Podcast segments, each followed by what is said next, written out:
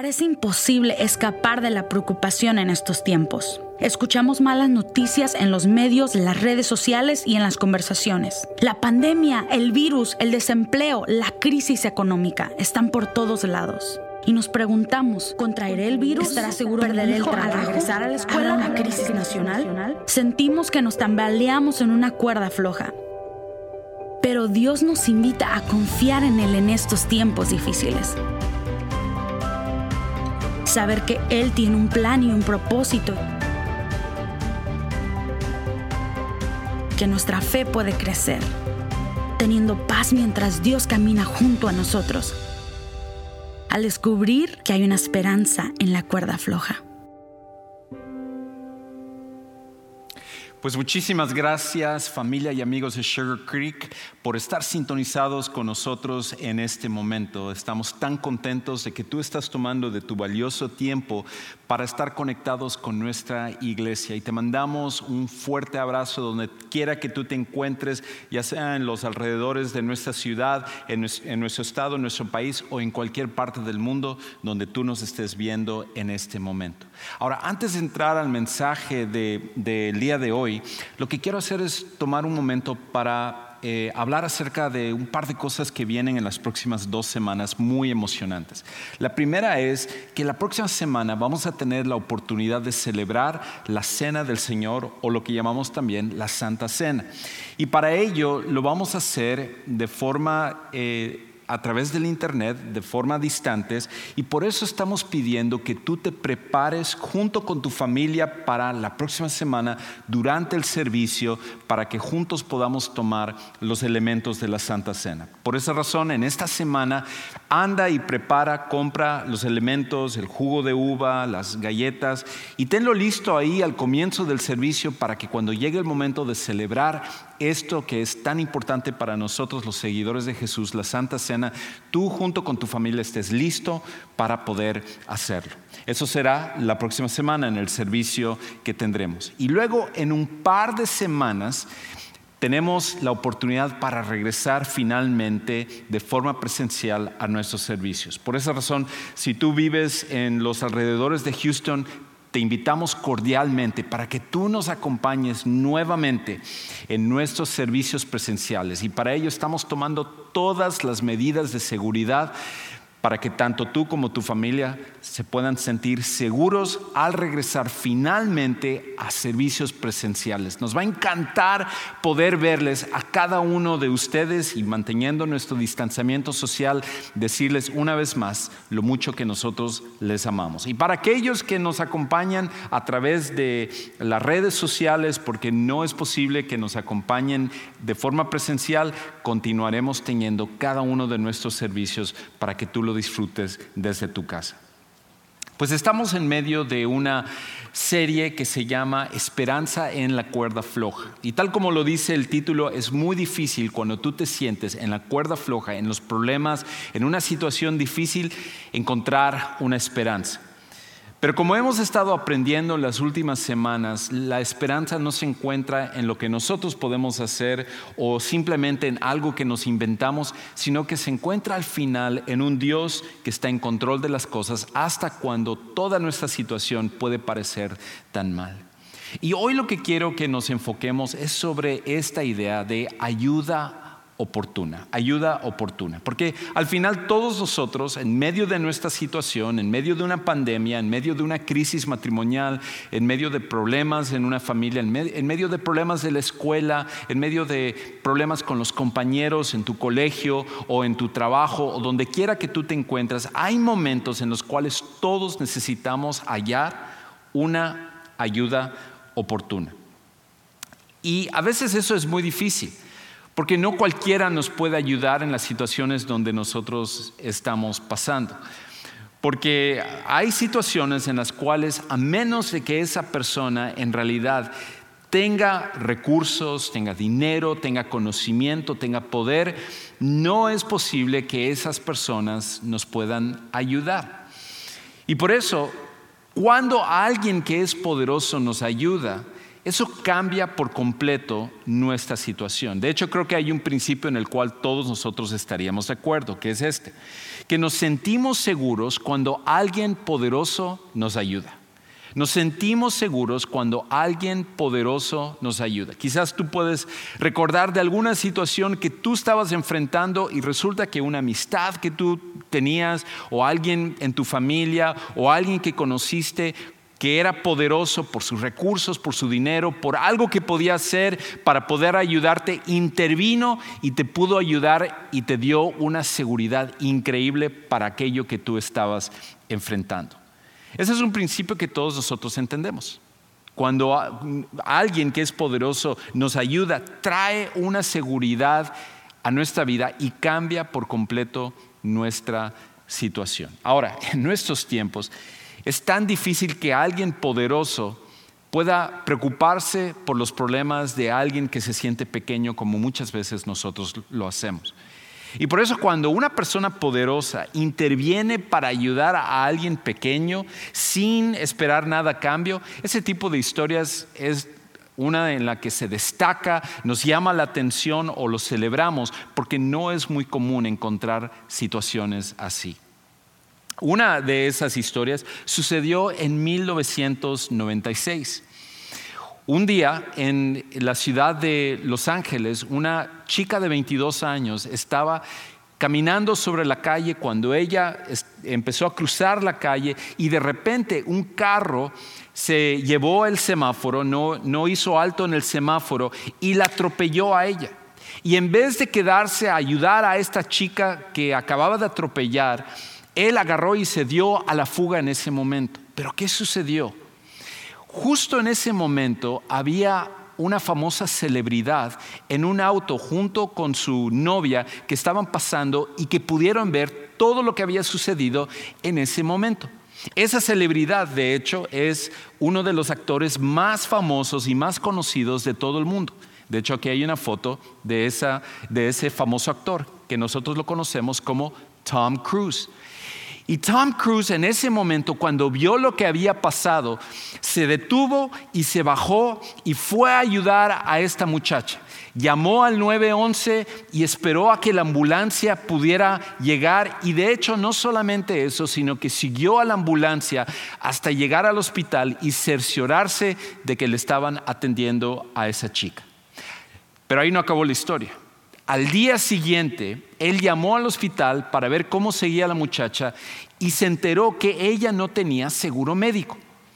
Y entonces, en ese momento, él corrió con todos los gastos de la atención que ella necesitaba y desembolsó 7 mil dólares a esta muchacha que él desconocía para ayudarle en su predicamento. Qué increíble. Que alguien que es rico, que es poderoso, que es conocido, pueda preocuparse de alguien que es pequeño, alguien desconocido, alguien que no tiene los recursos para poder solventar su necesidad. Bueno, el día de hoy vamos a ver que alguien que es sumamente poderoso también hizo exactamente lo mismo por ti y por mí. Ahora, para entender esto, es necesario que nosotros podamos tener un poquito de contexto con respecto a la persona que era el líder religioso más importante en la nación de Israel o entre los judíos. Resulta que esta persona era conocida como el sumo sacerdote. Y el sumo sacerdote era el hombre más importante desde el punto de vista religioso para los israelitas en el Antiguo Testamento, el tiempo antes de Jesús, o para los judíos ya a partir del tiempo de Jesús. Y este hombre era tan poderoso que no era posible acercarse a él si uno tenía cualquier situación. Para ser un sumo sacerdote era necesario que esa persona primero pudiera ser, eh, tener eh, la genealogía correcta ser una persona que descendiera de la línea del primer sumo sacerdote que se llamaba Aarón. Y no solamente eso, sino que tenía que ser elegido por distinguirse entre los sacerdotes normales. Ahora, antes de que yo siga, para la mayoría de nosotros cuando pensamos acerca de un sacerdote, quizás tú puedes tener una impresión positiva o puedes tener una impresión negativa, ya que la connotación de la palabra sacerdote es un poco diferente para nosotros que lo que era para los judíos o para los israelitas. Pero para ese tiempo, el sumo sacerdote era una persona sumamente poderosa porque su tarea era representar a Dios ante el pueblo. Y parte de sus funciones era, por ejemplo, el de mostrar cuando algo era de parte de Dios o cuando algo no venía de parte de Dios.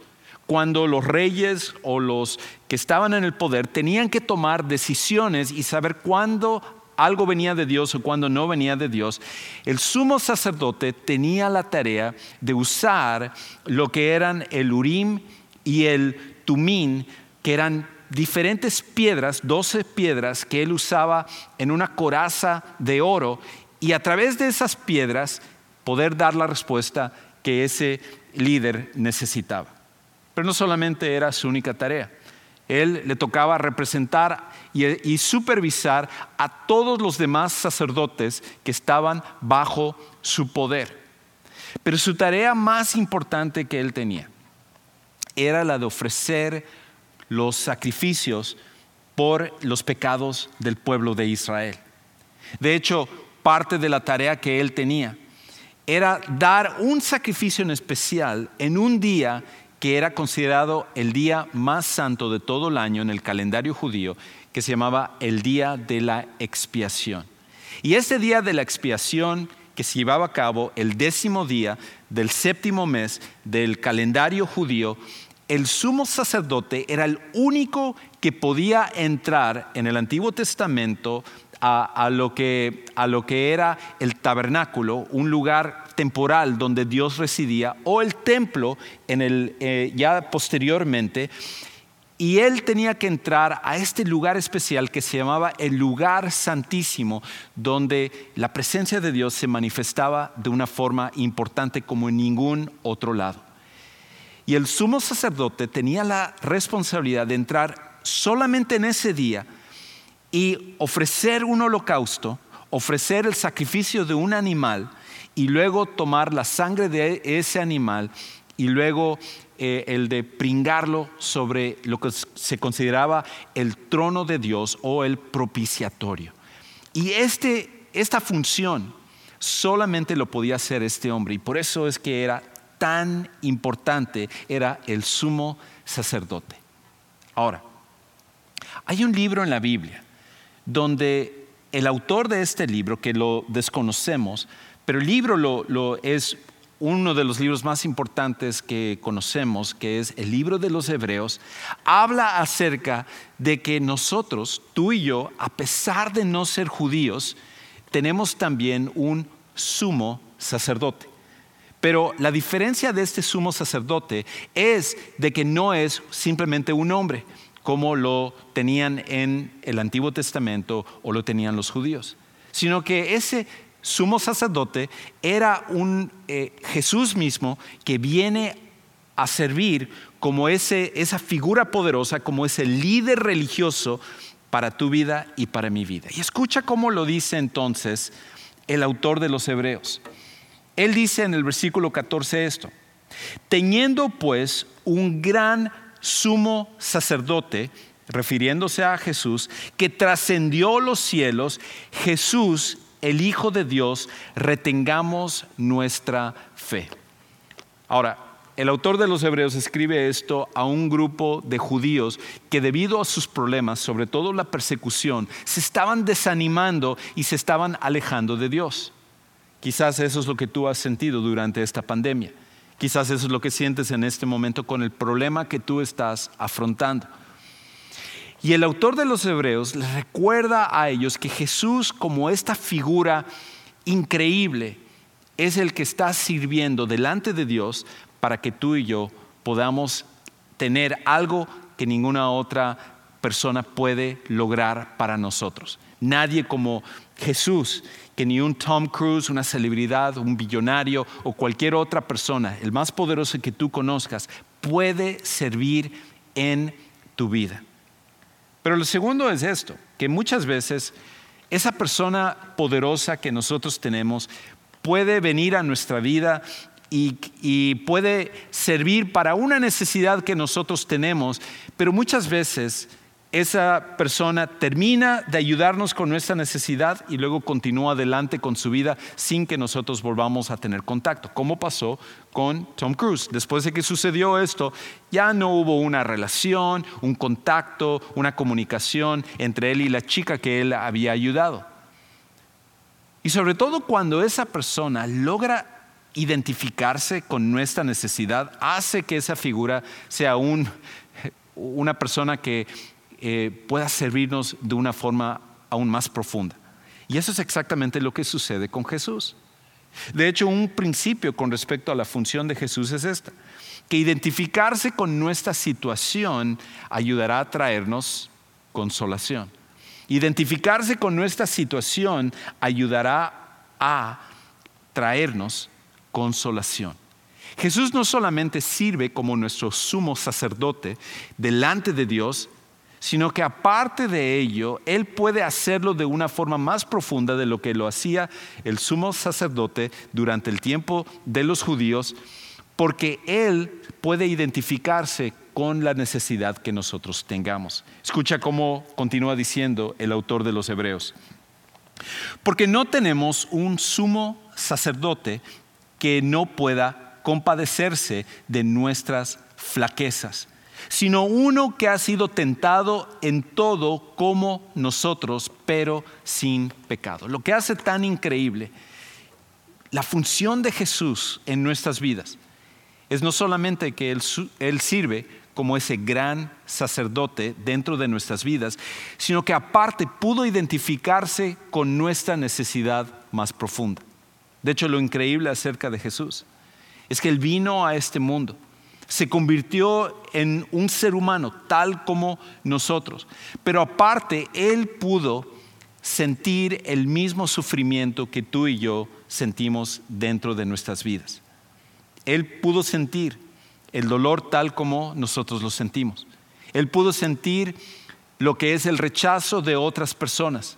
Él pudo sentir lo que, lo que nosotros experimentamos cuando alguien eh, nos, usa para, para algo y luego no quiere nada que ver con nosotros. Todas esas cosas, el hambre, el frío, el rechazo, la soledad, la depresión, todo ese tipo de cosas, Jesús lo sintió en carne propia. Y por esa razón, al Él experimentar exactamente lo mismo que nosotros experimentamos, él puede identificarse con nuestra necesidad. Y por eso, eso trae la relación o lo que Él ofrece a nuestras vidas de una forma más profunda. Porque ¿quién de nosotros, por ejemplo, eh, de alguna manera alguien ha querido identificarse con nuestro problema sin haber experimentado lo mismo que nosotros hemos sentido? Y cuando esa persona trata de traer alguna consolación a nuestra vida, lo que nosotros decimos es, es que tú no entiendes lo que yo estoy viviendo. ¿Cuántas personas, por ejemplo, que no son padres, dicen, cuando yo tenga hijos, o si yo fuera un papá, o si yo fuera mamá, yo criaría a mis hijos mejor de lo que hace esta persona? Es muy fácil decir esas cosas cuando tú no estás en esa situación. O muchas veces podemos criticar cómo alguien enfrenta una enfermedad o un problema en su matrimonio o un problema en su familia sin que nosotros hayamos vivido exactamente esa situación. Y por eso nuestras palabras son huecas cuando nosotros tratamos de ayudar a esa persona e inclusive muchas veces decimos, yo entiendo lo que tú sientes. La otra persona dice, tú no puedes entender lo que yo siento porque tú no has pasado por lo que yo he vivido. Pero en el caso de Jesús, en el caso de Jesús, Él puede identificarse exactamente con el dolor que nosotros sentimos. Y por esa razón quizás tú has pasado, has sido tentado a a pensar, Dios es que tú no puedes sentir, tú no puedes entender lo que yo estoy pasando en este momento.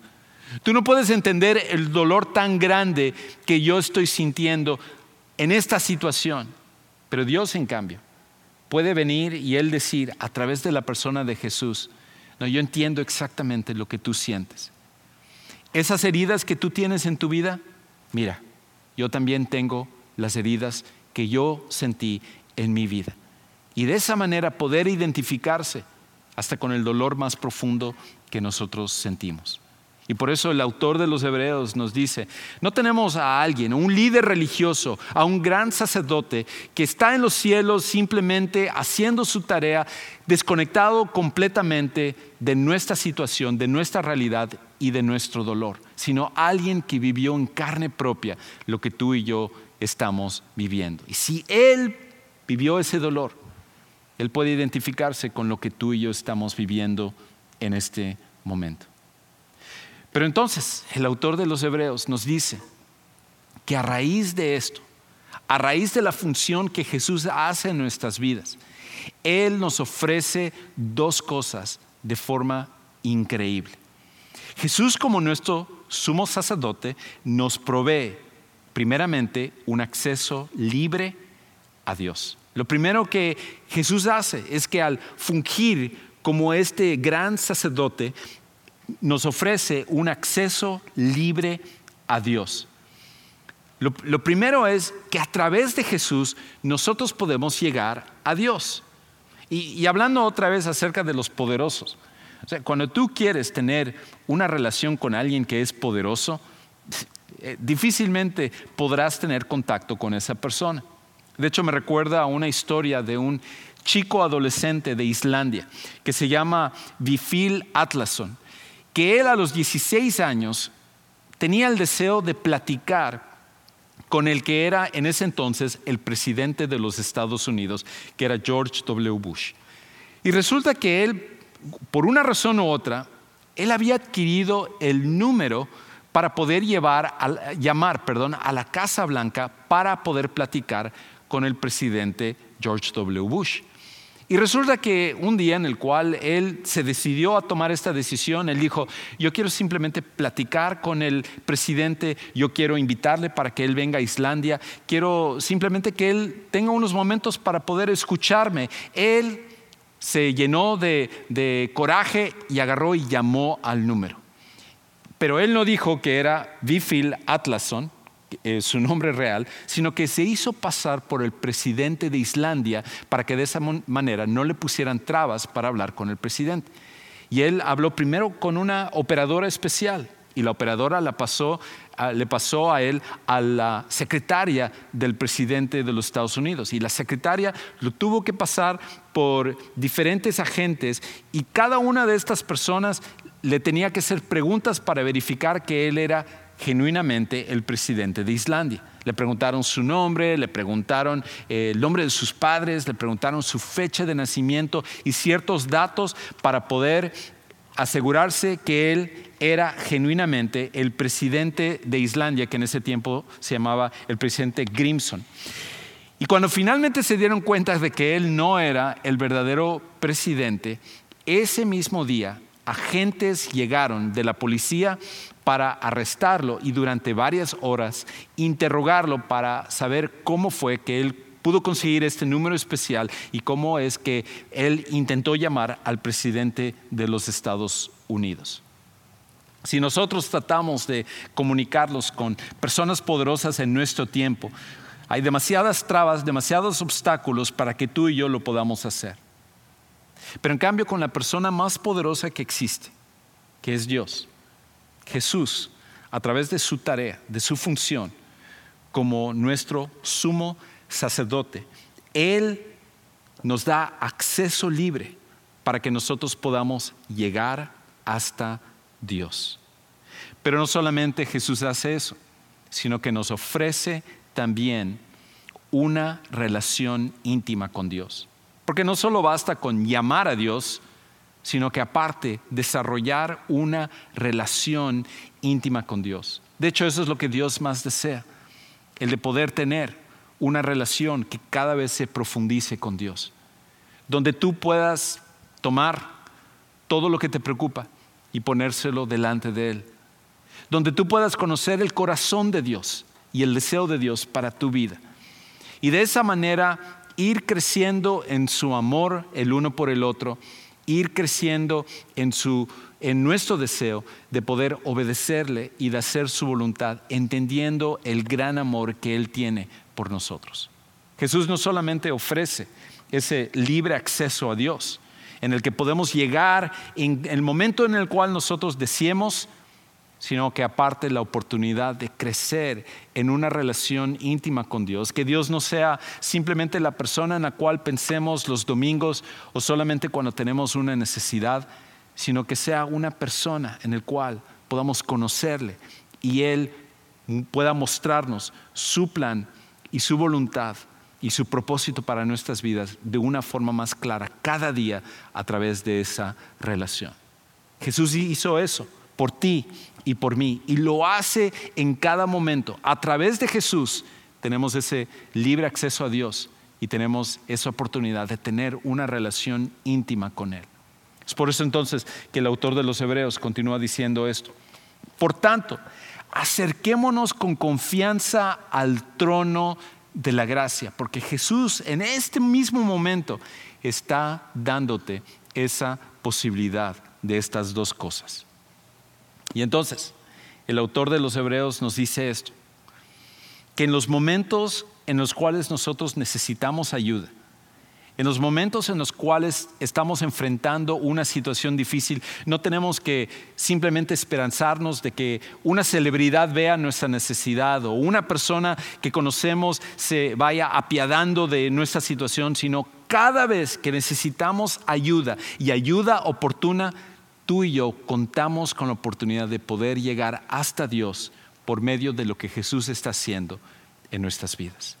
De hecho, Parte de lo que el autor de Hebreos nos dice es esto, que la misericordia y la gracia están disponibles para ti y para mí en la cúspide de la gracia, en el lugar donde esto se manifiesta de una forma más segura y más poderosa. Por eso entonces el autor otra vez de los Hebreos dice esto en el 16.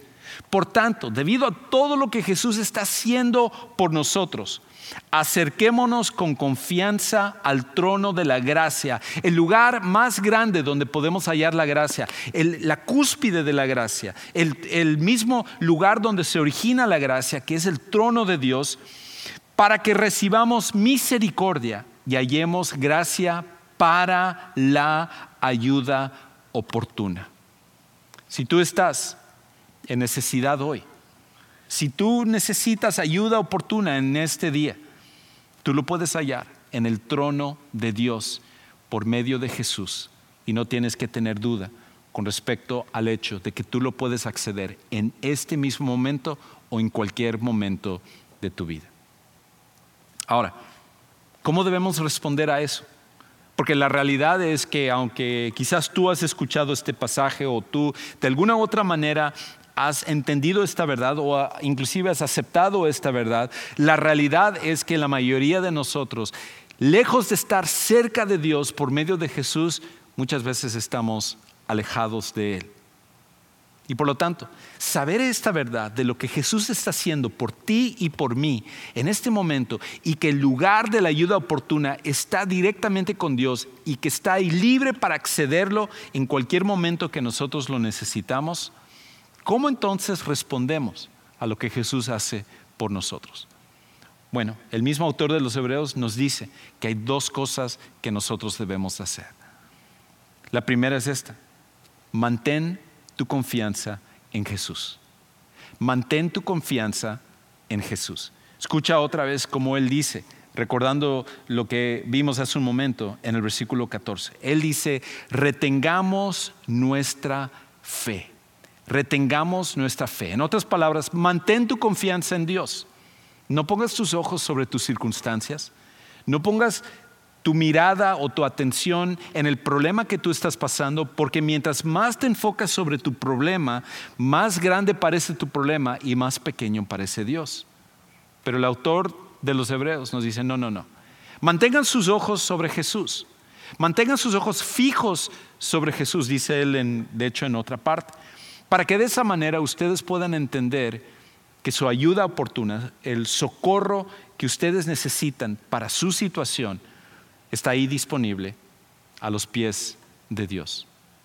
Por eso, no permitas que tu situación vaya minimizando o debilitando tu confianza en Jesús. Tú puedes confiar en Él independientemente de lo que tú estés pasando en este momento, sea una enfermedad, sea problemas en tu matrimonio, sea problemas en tu escuela, miedo hacia el futuro, depresión, cualquier cosa que tú estés enfrentando, la ayuda oportuna está ahí listo para ti a través de Dios por medio de Jesús. Y una cosa más, y con esto termino. Lo segundo que debemos hacer, cómo responder ante lo que Jesús está haciendo por nosotros, es esto. Acércate sin reservación, sin ninguna reservación a Dios. Acércate sin ninguna reservación a Dios. Escucha cómo lo dice él en esta última parte. Otra vez en el versículo 16. Acerquémonos con confianza al trono de Dios. En otras palabras, no tengas dudas, no tengas reservaciones, no haya algo en tu mente que diga, ah, es que yo la verdad la he regado demasiado. Es que no creo que Dios me ame por lo que he estado haciendo en mi vida. Es que creo que a lo mejor Dios está decepcionado de mí o a lo mejor está molesto conmigo porque yo no he sido fiel, no he hecho las cosas que he tenido que hacer. O, o a lo mejor Dios a través de estas circunstancias, Él no ha estado ahí. Yo no creo que Dios le importa lo que le está pasando, me está pasando a mí o las situaciones que yo estoy enfrentando en mi vida.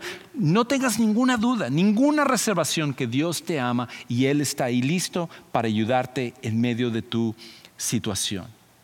Inclusive, a través de esta pandemia, algunas personas, quizás eso ha pasado contigo, lejos de acercarse a Dios, se han alejado de Dios, desanimados por toda esta situación.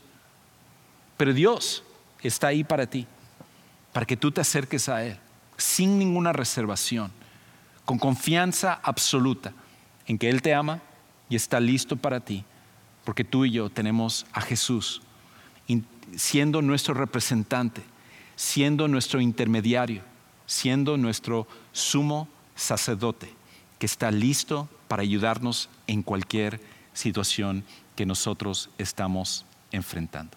¿Y qué sucedería en tu vida y en mi vida si nosotros entendiéramos esta gran verdad y lo viviéramos en cada situación de nuestra vida? ¿Por qué entonces no comenzar a hacerlo ahí donde tú estás el día de hoy a través de la persona de Jesús? Quizás para ti eso significa venir y orar y ponerlo delante de Dios. Y nosotros queremos ayudarte a que tú lo hagas. Cualquier petición que tú tengas, cualquier situación que tú estás viviendo, si tú necesitas esa ayuda oportuna, permítenos orar por ti y ayudarte, acompañarte en la situación que tú estás viviendo que tú puedes acceder en cualquier momento a través de Jesús. Pero a lo mejor para ti comienza con conocer a Jesús como tu Salvador personal. Significa de que Jesús no es simplemente un, un gran hombre que vivió hace mucho tiempo, un profeta, un líder religioso, sino que es el Hijo de Dios, que es el camino por el cual llegamos a Él, porque a través de su muerte, sepultura y resurrección te ofrece la oportunidad de tener perdón de pecados, vida eterna y acceso directo a Dios, una relación íntima con Él. Y solo es cuando ponemos nuestra confianza en Jesús que eso sucede en nuestra vida. Y ahorita tenemos personas que son líderes en nuestras redes sociales, listos para ayudarte a que tú puedas tomar el siguiente paso. No tengas miedo, que, no te preocupe el hacerlo por, por internet. Ahí tenemos personas que están listos para ayudarte. ¿Por qué no hacerlo en este momento? Terminemos entonces con una oración. Padre, gracias por Jesús. Gracias por lo que Él constantemente está haciendo en nuestras vidas y la manera como Él nos da ese acceso a Dios, al Padre Celestial, para poder hallar la ayuda oportuna para cualquier situación que nosotros vivamos. Ayúdanos entonces a mantener nuestra confianza en Jesús en todo momento y acercarnos sin ninguna reservación a Dios por lo que Jesús está haciendo. Gracias por esto y oramos precisamente en el nombre de Jesús. Amén.